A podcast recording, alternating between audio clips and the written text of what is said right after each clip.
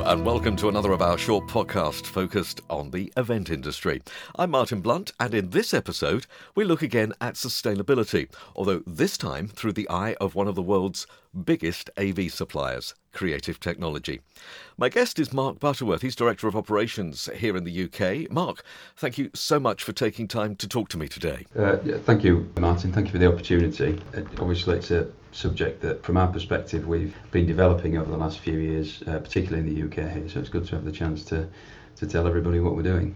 Well, I think most people in our industry will know of CT, but perhaps not everybody knows exactly where you are in the world and the reach of your activities. And I'm quite interested in what you do at CT, so maybe you could tell us a little bit about your role. So, I'm the Director of Operations here in the UK, and my focus really is ensuring that everything we need on the day of an event is, is delivered in tip top condition. Uh, and that includes the people as well as a team of, of people that work for me that, that deliver those individuals to site with everything they need to obviously focus on the client's needs on the day. And that varies across the different sizes and different markets we exist in. But uh, essentially, that's what it's all about making sure that our delivery is, is, is right for site so that the uh, individuals on site have everything that they need for the job that they've got to do. It's interesting because we think of a, an AV supplier as all about the equipment, but the people really are the people that make it all sing and dance, aren't they? I, one of the things I often talk about uh, when interviewing uh, new new people for the business, particularly, is that the technology that we have, a lot of it's cutting edge and and, and unique in some respects, but essentially most people can get hold of it if they pay the price or you know they have the connections. But uh, the bit that makes the difference for us is the people, absolutely. So, and, and generally that tells uh, for us in longevity of staff, we've got a, a very very low turnover of people. Uh, people are passionate about what they do and enjoy it, uh, and that's always really satisfying. I guess you guys, being a provider to so many large events, I mean, the Olympics, state occasions, sustainability must have been on your radar uh, earlier than, than many organisations. Uh, yeah, the, I mean, some may not know, but the ISO standard that covers sustainability was actually developed around the Olympics in 2012.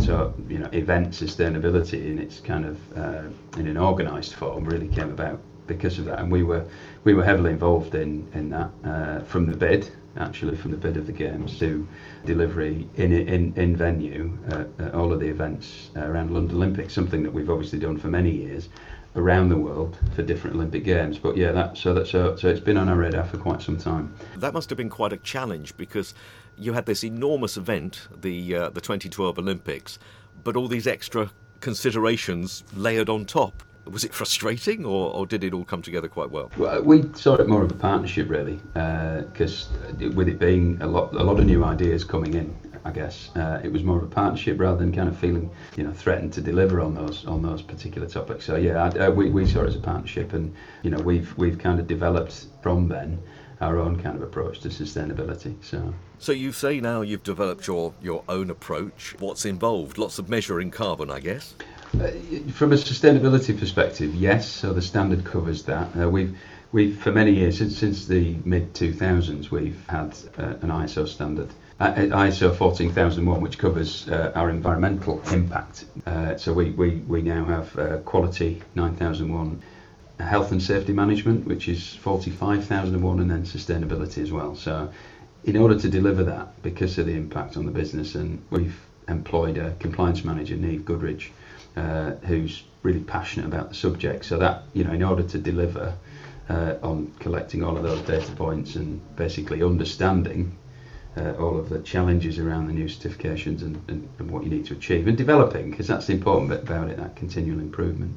So, how have you gone about building and, and changing? Because you, you talk about people, that you, you touched on passion there with your compliance manager.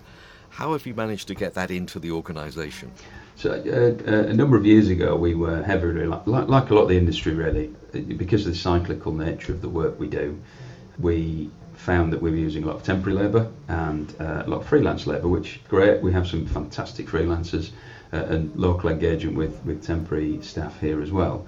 But we, we felt like we needed to uh, reinvest in uh, people coming into the industry, something that is, has not really been a focus of live events businesses enough. I think. I think we recognise that from the fact there was no live event apprenticeship, for example.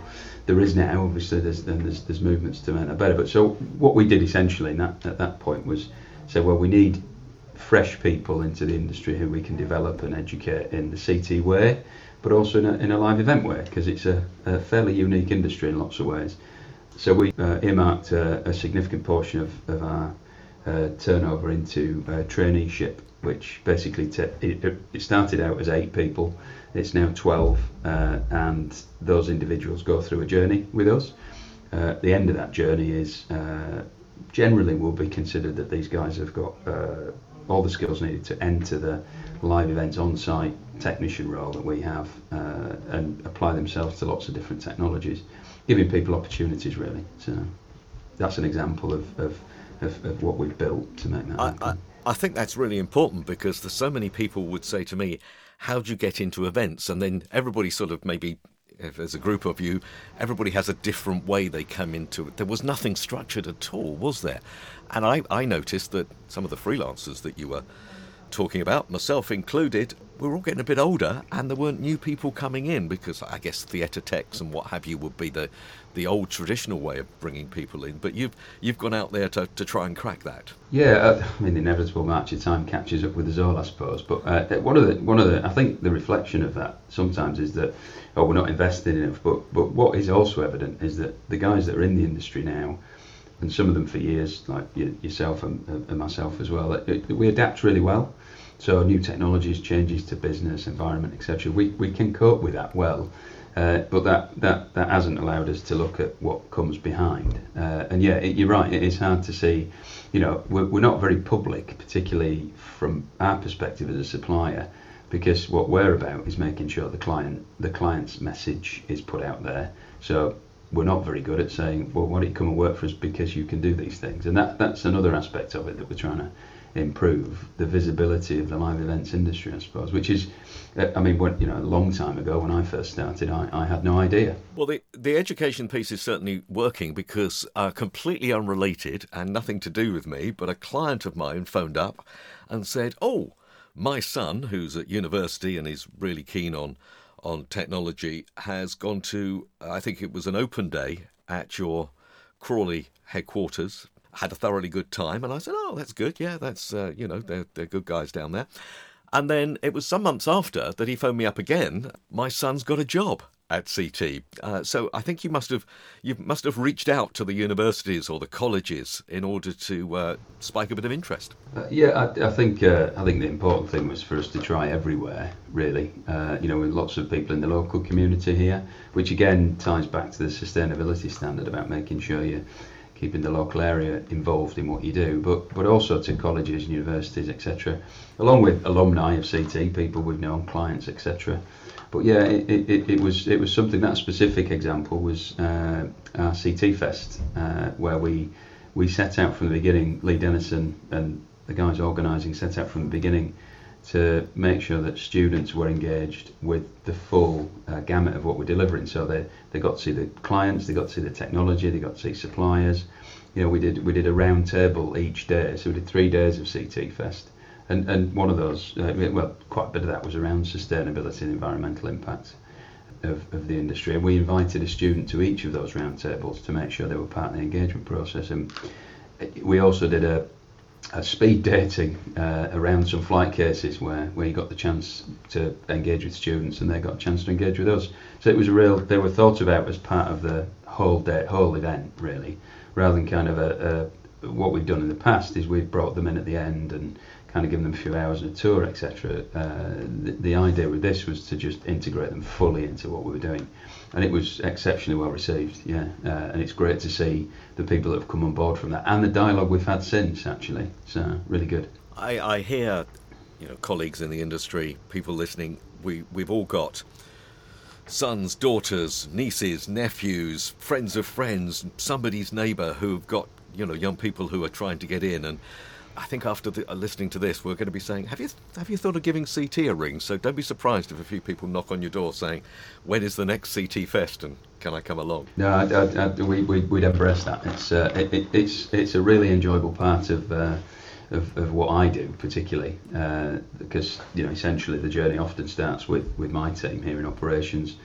uh, and, and yeah, it's, it's, it's great because it, it, freshens everything up. Really gets us thinking differently, and, and there's lots of the the guys that are now in the technical roles uh, that, that, that put the pressure on you to, to keep to stay dynamic and keep across the new technologies and keep you keep you alive in lots of ways, Martin. Absolutely, keep you on your toes. Yeah. I, I'm sort of hearing, therefore, that you you guys at CT are thinking that um, the training and the education is the way of getting the, the sustainable and uh, environmental issues to the to the fore of your organisation. I, I wonder, have you seen have you seen it working? I know you've you know the CT Fest was was not that long ago. Any any evidence of, of this education actually turning up trumps? Yeah, definitely. I mean, what we're seeing is uh, so we have a compliance committee where we uh, engage with all of the workforce to come up with ideas uh, on uh, on any of the things that are in that compliance sphere. But uh, sustainability is one of those, the health and safety element, etc.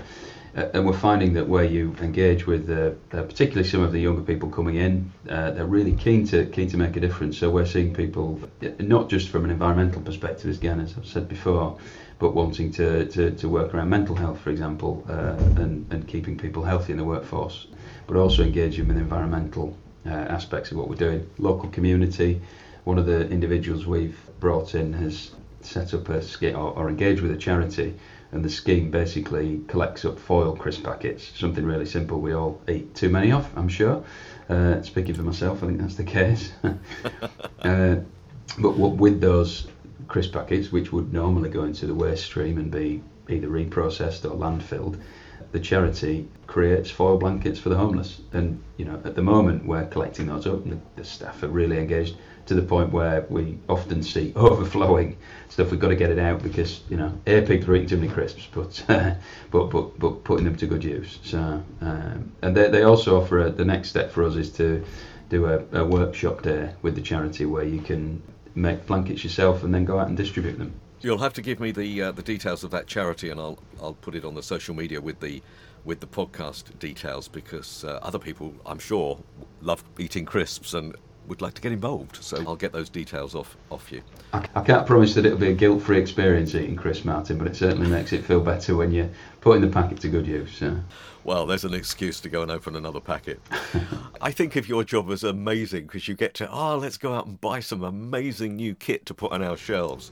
But I guess sustainability and those wider environmental and social responsibility commitments that you were alluding to earlier, that all has a part of, of your buying decision now. It, has that become an active part of your procurement, as it were?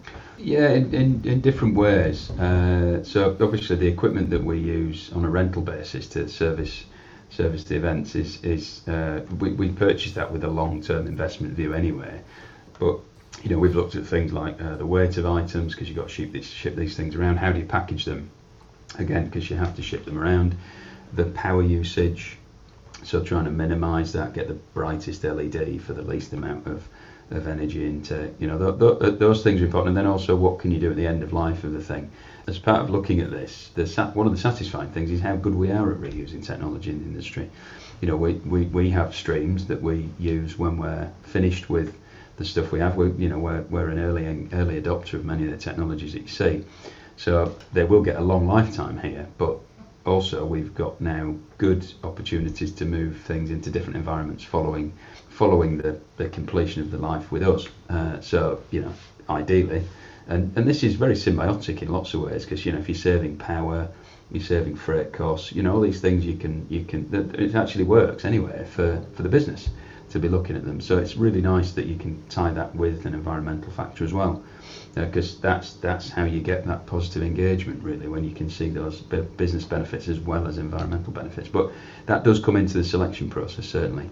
And and also when we're looking at equipment that you know consumable items that sort of thing we're doing a lot of work at the moment trying to trying to get move away from things like gaffer tape or, or uh, PVC tape which is a staple, quite hard to, to shake off. But uh, other things, high vises, that you know, we're looking at a business that recycles plastics to create clothing and then we'll take that back when you finish with it to reuse again. I, I, can hear all the people listening who are working in the industry going, well, we use an awful lot of gaffer tape. The whole industry's stuck together with gaffer tape, and we're all in high vis all the time. So, high vis made of sustainable or recycled products with some way of, of managing the waste management sounds like an amazing thing.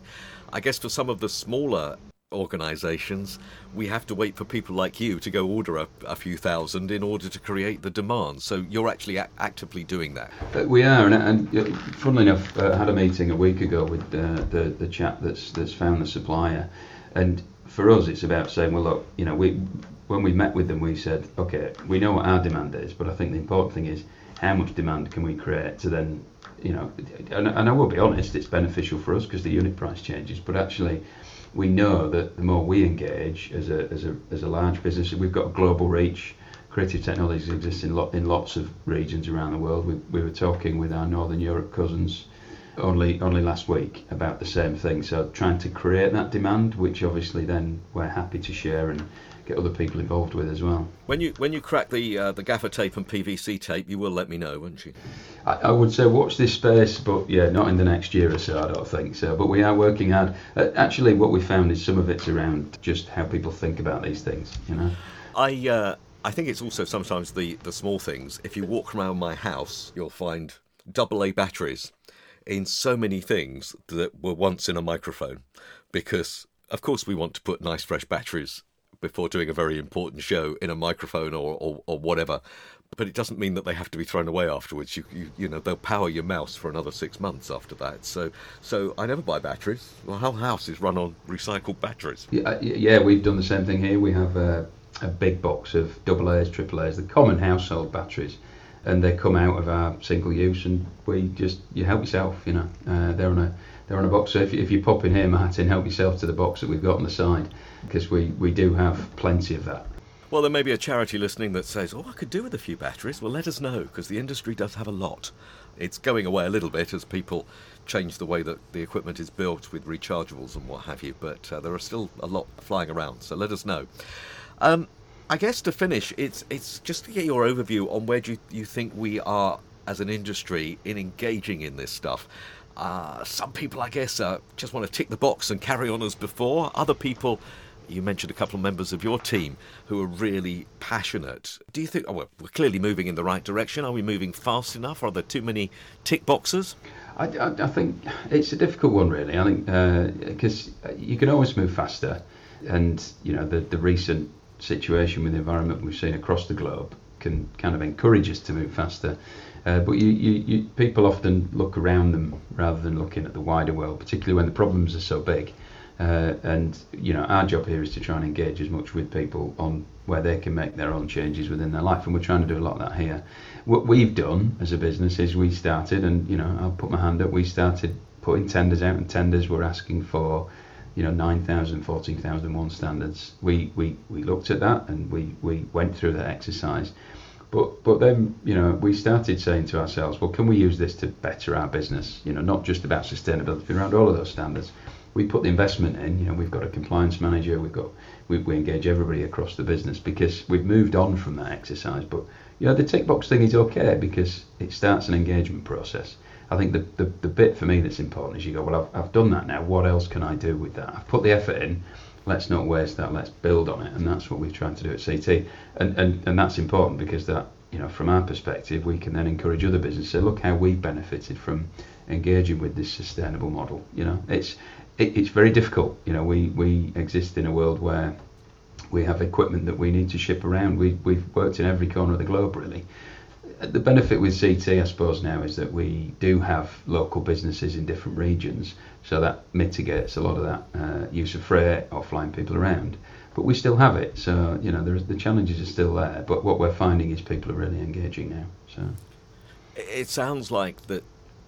Just talking to you over this last 25 minutes or so, that you're you're actually seeing a a real business case for doing sustainability. It's not just because we and clearly we do have to we have to do sustainability for all those environmental reasons, but there's a clear business. I mean, it's creating your uh, education programs, your training programs, the way you go to market. So it sounds like there's a business reason for doing this. Uh, absolutely, and that and that was the reason we when we look at sustainability that that that, that that's what we're focusing on, not just that whole thing about the environment, as in directly changing how much carbon you, you, you you're using and trying to reduce or mitigate that.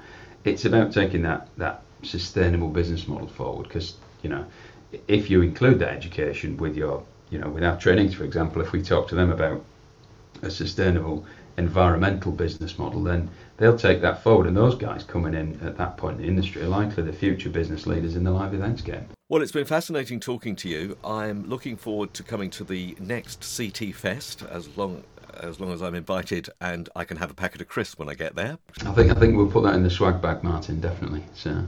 Before I let you go, I really am intrigued on some of the stories that you've been telling us about the suppliers you're engaging with. Have you got any contacts for us? Yeah, so the uh, charity we work with with the crisp packet recycling is, is they're called the Crisp Packet Project, and they describe themselves as a community interest campaign. At the moment, we're only sending things to them. They, they have lots of projects around recycling crisp crisp packets. As I said, one of one of those is the ability to to make your own packs as a workshop. You know, make your own blankets as a workshop. So, so that's the crisp packet project. Excellent. Uh, yeah, we, we get our uh, uh, we're looking at the high vis, the business that we're looking at clothing generally actually. Uh, so not just high vises, but high vises are what we're looking at specifically at the moment because we get lots of them. That's a company called Upcycled Medical. Uh, they're looking to rebrand to Upcycled Uniform, but the business currently is Upcycle Medical. Well, I'm sure there are other organisations, and if they want to get in touch, and we'll we'll certainly mention them on other podcasts. But it's always good when you find a, a charity or a supplier that's worthy of mention. So thank you for sharing those with us. There's there's there's another business that we've worked with actually, uh, Martin. That's that's worth noting. Event Cycle, who you may have come across yourself, but uh, they're they're a group of people who are, are looking to make the event events industry much more sustainable. So uh, excellent business. I, w- I would look them up. I, I have used them, and in fact, I uh, you've reminded me I was going to invite them in for a podcast at some point because I think they've got a great story. So, uh, so that's a good reminder to me. Thank you. No problem. My guest is Marc Butterworth. He's director of operations of Creative Technology. Thank you for your time today, Marc. Uh, no, thank you, Martin. You'll find other podcasts focused on the event industry linked to this one. We're adding to the library all the time, so please pop back and see us soon. I'm Martin Blunt. Thank you for listening.